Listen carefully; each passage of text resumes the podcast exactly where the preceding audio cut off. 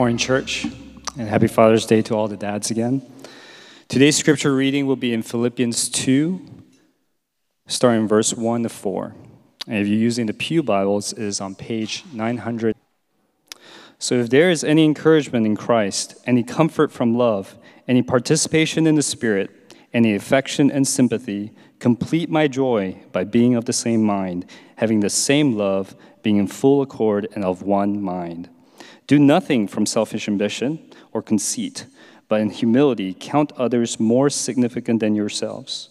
Let each of you look not only to his own interests, but also to the interests of others. This is the word of the Lord. You may be seated.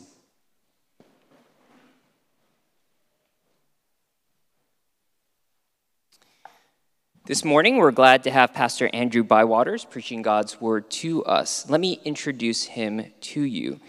Uh, Pastor Andrew received his Master of Divinity from Fuller Seminary.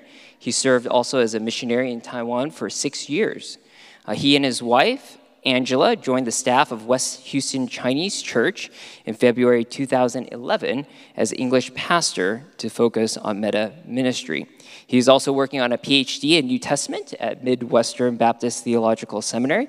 And this morning he told me that he actually submitted a big paper last night uh, at 11 o'clock. So we were glad that he's still awake and able to preach to us this morning. So let's give him a warm HCC welcome. Okay. Let's pray. Well, Father, we uh, know that Satan's desire is to snatch your word uh, away from our hearts before it has a chance to enter. That uh, he wishes uh, for us not to hear your word and respond to it and bear fruit. And so we pray that you would uh, open our hearts, that you would give us your protection and allow us to, to hear your word, to understand it, and to delight uh, in, in it uh, and to delight in you. I pray, Father, against all distraction. I pray against all temptation, but that in this morning, uh, that in this place, our eyes would be riveted and focused upon you, upon your word, the source of our hope and our life.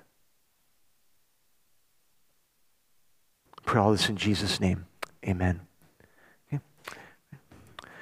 Well, good morning. I, I, thank you for the warm introduction that uh, Henry gave. Uh, just to tell you a little bit about uh, one part of my life.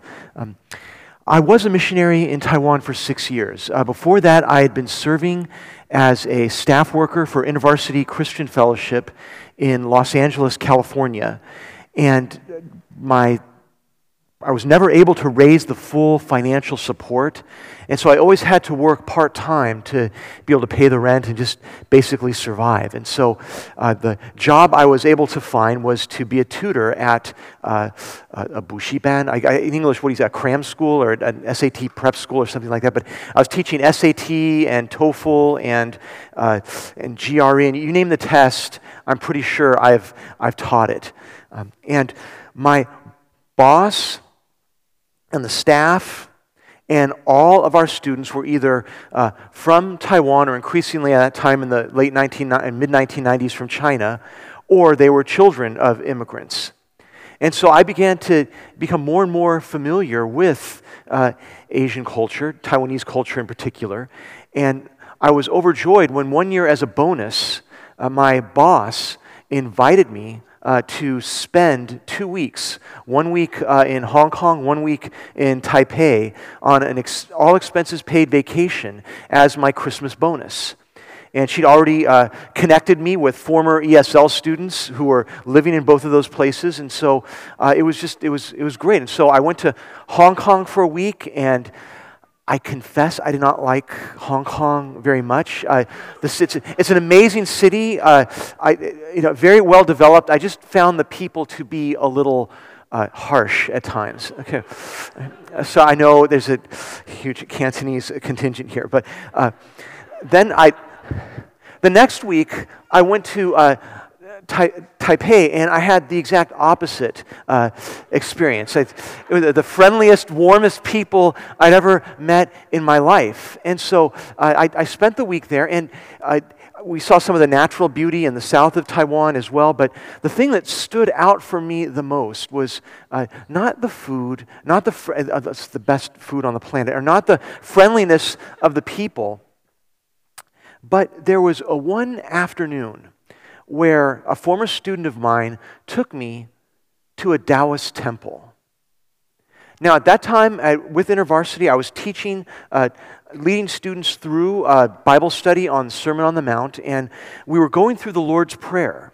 And one of the things that struck me in the Lord's Prayer is, the, is this idea that your Father, or he prefaces the prayer by saying, Do not be like the Gentiles who heap up their empty phrases or their repeated words.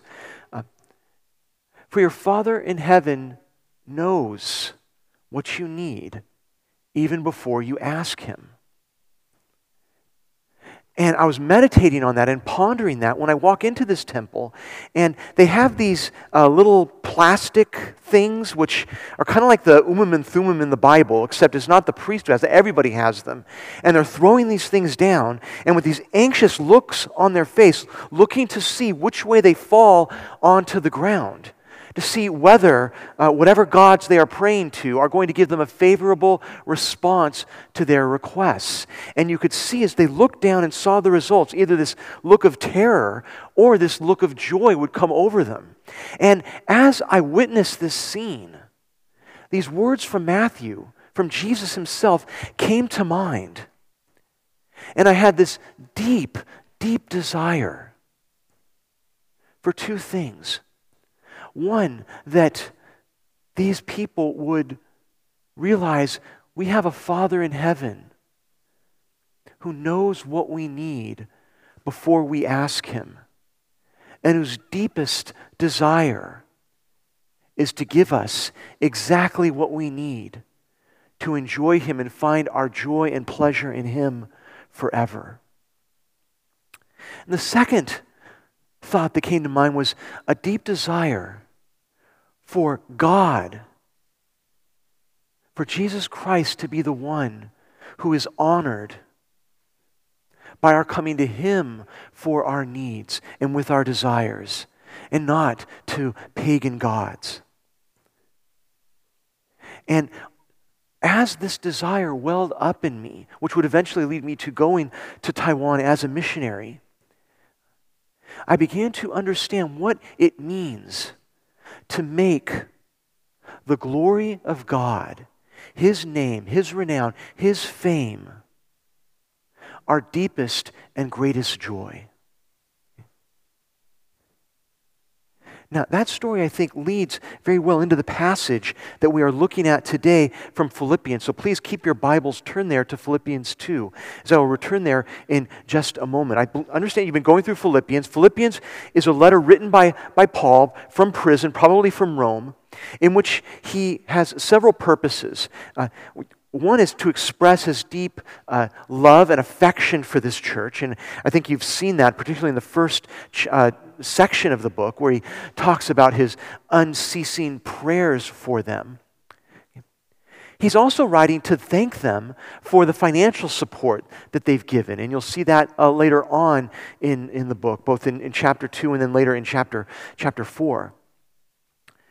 But there's one other thing that Paul is trying to do. He's trying to encourage them uh, to, to be unified in the face of opposition. And as you move later on in the, in the letter, you'll see that there is some conflict within the church, particularly between two women, uh, uh, Euodia and uh, Syntyche. Uh, and so Paul wants them to reconcile and to be in agreement in the Lord. And so, what Paul says, I look at you, Philippians, and I love you with all my heart, and I want you to have the same joy and affection that I do for Christ and for each other. And so, I urge you to be unified in the face of the pressures and struggles that you are facing. So that's the, the bigger picture that this passage we're looking at fits into in this, in this epistle, in this letter. So as we look at these four verses, Um, I'm going to frame this passage around three questions that I think the text presses us to answer. Three questions. One, why would their unity complete Paul's joy? So that's the first question. Why would their unity complete Paul's joy? The second question that I think this text raises is what does this unity consist in? The same mind as who? The same mind as Paul, as one another, of Christ? And what, what is this agreeing mind? Can we ever disagree on anything? Is any disagreement sin? And then the last question, um, I guess that was like four questions combined into one, but the third question is why is the command to complete Paul's joy by being of the same mind contingent upon or dependent on verse 1? And if there is any encouragement, or if, in, if there's any encouragement in, or any Com- any encouragement in Christ, comfort from love or participation in the Spirit, any spirit, any sympathy or affection. Why is that the condition that needs to be met for them to complete Paul's joy by being in unity. So, three basic questions. Start with the first one Why does their unity complete Paul's joy? And so we have to step back and ask even more questions. I'm all about asking questions. So we have to step back and ask another question. What brings Paul's what brings Paul joy? What does Paul find joyful? And I think you'll find it's something very different from what usually brings us joy. I mean, my joy was full Thursday night when the Golden State Warriors won their fourth NBA title in eight years. Okay. But it was a fleeting joy. The next moment, the next morning, I'm no longer reveling in that victory, but wondering whether they can afford to keep Andrew Wiggins and Jordan Poole on the same team. So there, there's a joy that we find, a joy in our, our spouse or our children or our work or in our school or in our hobbies. It is a real joy, but it is not lasting, it is not deep. Uh, it will fade it is never fully complete. I've been married for uh, 21 years. I love my yes, 21 years. I, my wife, we, we, have, we have a great marriage. I have an, a 10 year old daughter. Uh, she actually attends the same schools in the same class as uh, Pastor Jason's daughter, Talia. Uh, they're, they're, good friends. They go swimming together often. I have deep joy in my family. But I would not say it is complete. There is always something uh, unmet expectations, uh, disappointments, uh, habits uh, in one another that always detract from that joy being full and complete. But there's something that will make Paul's joy complete. What, what is that and why is that? And so let's look at what Paul rejoices in. In chapter 1, verse 18, Paul twice claims he will rejoice. Why? Because Christ is preached in his imprisonment. And that Christ will deliver Paul from his imprisonment. How? By preserving Paul's life? No, by preserving his faith in his imprisonment whether he lives or dies, Jesus Christ will be honored in his body by his continued faithfulness. Paul is convinced Jesus will keep him faithful to the end, and in that he rejoices. Later, in two, chapter 2, verse 17, Paul says he rejoices with the Philippians and that they should rejoice with him. Why? For the same reason. They see Christ being magnified through the persevering faith of each other. In 229, he commands the Philippians to receive uh, Epaphroditus, who brought Paul the gift and now is going back with this letter, that to receive him with joy. Why? For he nearly died for the work of Christ, risking his life to complete what was lacking in your service to me.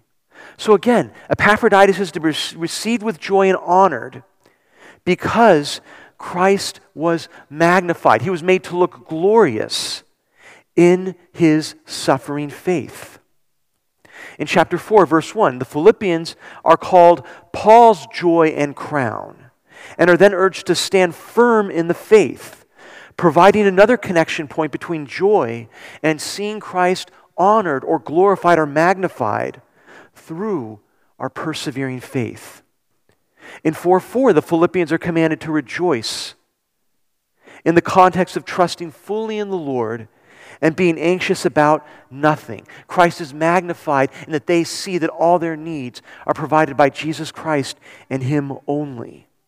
And in 410, Paul rejoices that the Philippians have, have, have given their gift to Paul. Again, because Christ is honored by their faithfulness in giving sacrificially to support his ministry. Paul's joy is made complete when he sees Jesus shown to be glorious by people trusting in Christ for their joy. Even in, in fact, especially in the midst of suffering. Why? Because that makes Christ look glorious. When you can rejoice in Jesus Christ, when you can say with the psalmist in Psalm 73, 73 that uh, though my heart and flesh may fail, God is my portion forever. Who am I in heaven? Who have I in heaven or on earth but you, O Lord? It makes him look glorious when people see that Jesus is more valuable to you than the job that you just lost. When people see that Christ is more valuable to you than in the praise of others that does not come because you took a stand for Jesus.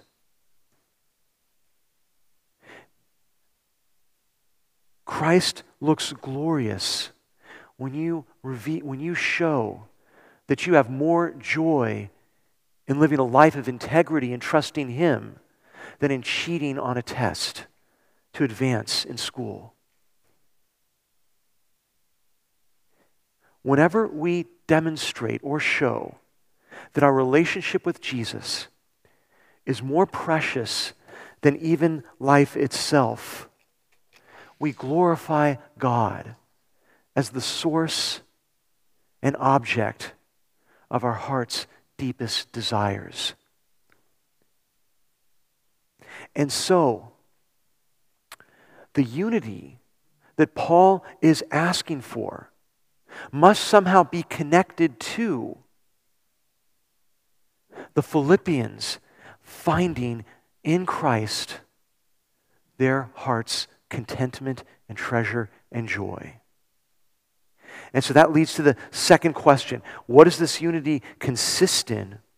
And the answer would be that unity consists in finding Jesus Christ to be our greatest treasure.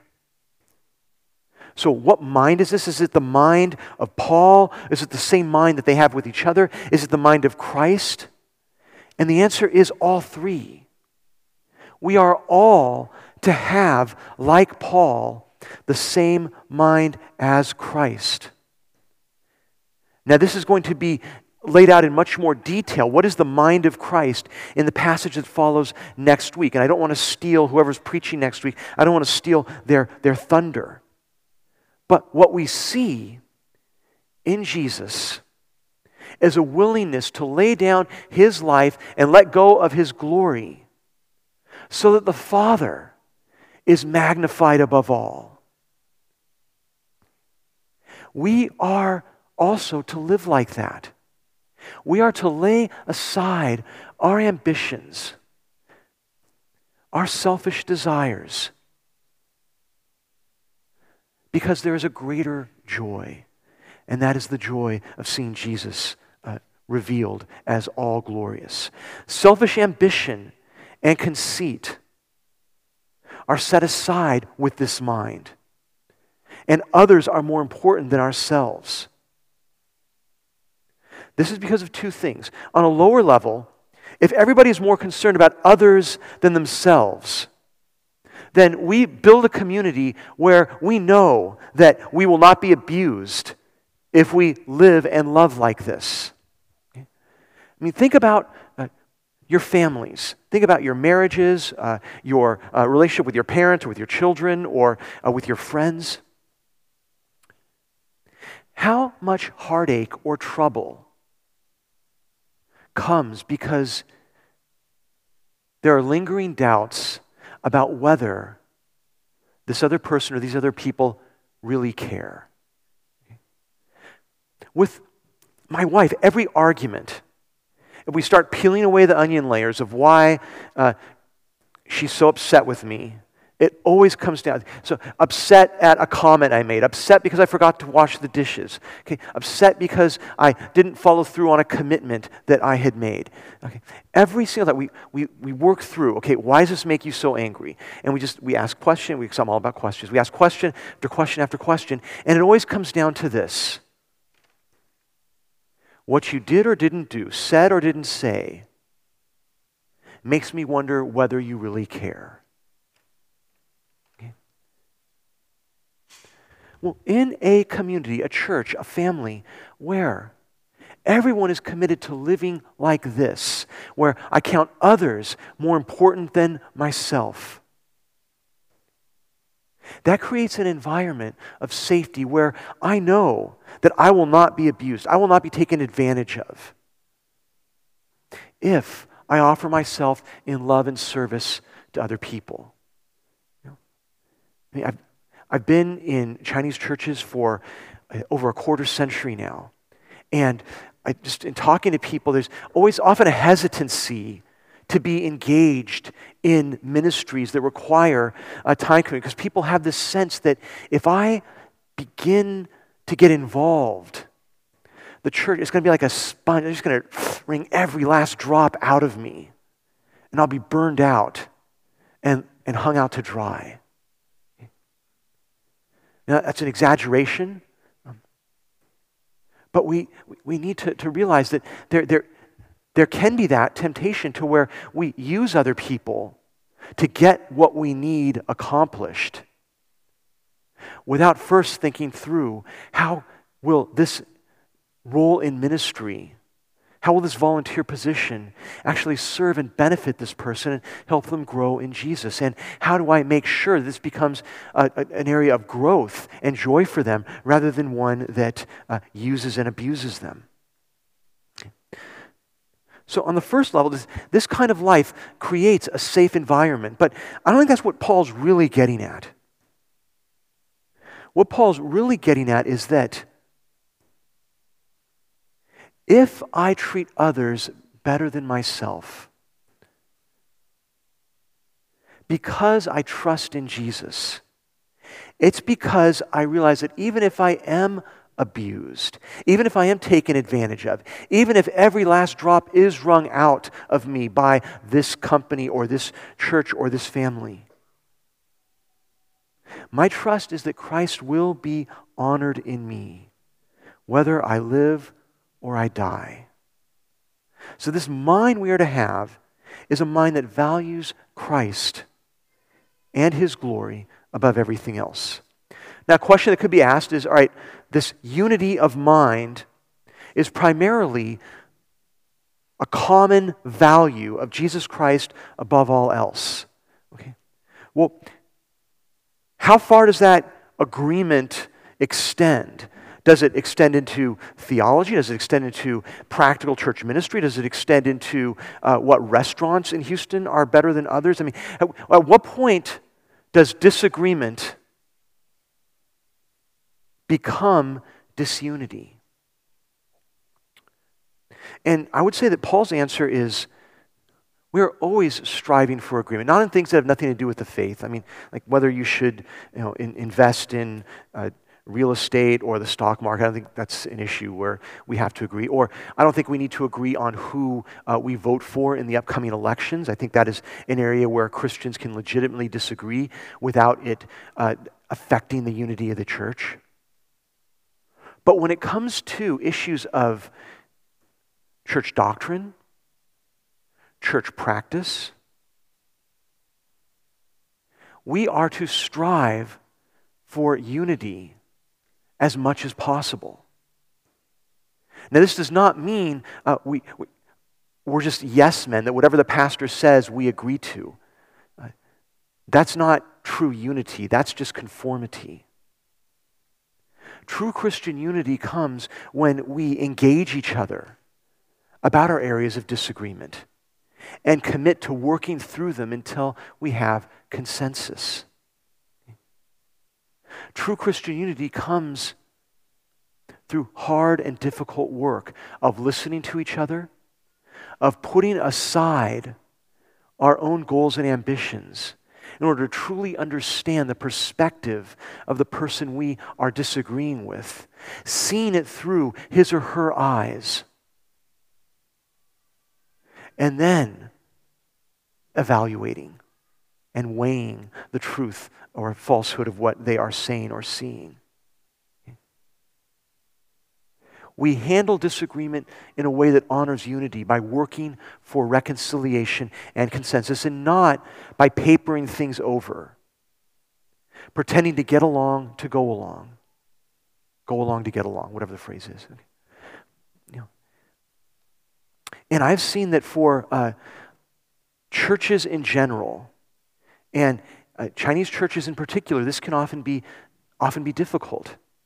You know, when uh, I was talking to my senior pastor in Taiwan when I was uh, working there, and he had a very interesting observation about the difference between uh, you know, Westerners and, and, Asians. And he just said, you know, for you Westerners, ambiguity is a problem that needs to be solved. Okay? Yeah. We Asians, we often think that ambiguity is the solution to the problem. Okay? Yeah. And then he just, he said, and and we need to repent of that because that's not true unity. That when we all walk away with our own understanding and not common understanding in a disagreement, that does not build unity. That just paves the way for greater disunity later on. Okay? Okay. Finally, okay, We've got this command to complete Paul's joy. Paul's joy, our joy, should be made complete when we see Christ magnified by our common pursuit of Jesus as our greatest treasure and working through any disagreements about how we are to do that or how we are to understand that. Verse 1 begins with if there's any encouragement in Christ, any comfort from love, any participation in the Spirit any affection and sympathy. Why this if? Why not just come out with a straightforward command complete my joy by being of the same mind? Why does he preface it with this conditional? Okay. Well, there's a twofold answer to this question. First, He's reminding us of our identity in Jesus Christ and that disunity is inconsistent, with our identity as Christians. That the body of Christ is not to be divided, it's setting Jesus against himself. But second, this kind of unity is only possible for those in Christ because this joy is only possible by the prior work of the Spirit. God must act first to create in us a new heart that finds its joy not in money, sex, or power, but in Jesus Christ. God must create in us a heart through His Spirit that sees Jesus as more precious than our ambitions or conceits. The Holy Spirit must work in our hearts to create in us this kind of trust in Him and in ourselves that we can spend ourselves in service to one another and to Christ Jesus, and knowing that we will get back from Jesus far more than we spend. So for Paul, his thinking is like this. If this has happened to you, if you've had this experience of knowing Jesus and seeing how precious he is, of experiencing the joy of having your sins forgiven by his death on the cross, if you've experienced the comfort of his presence through his spirit, both in terms of your own relationship with him and your communal experience of him and your relationship in your church, if you have seen the beauty of Jesus Christ and the, and the goodness of his ways, if you've tasted any of this, then you are going to want what I want. You are going to want the glory of Jesus over the glory of yourself. You are going to want your brother or sister to know Jesus and to continue to follow him more than you want your financial advantage or your prestige among your friends. This is only possible if you have been born again. And so, if you are not a Christian, if you are in here and you've never experienced any of this before, I just encourage you today.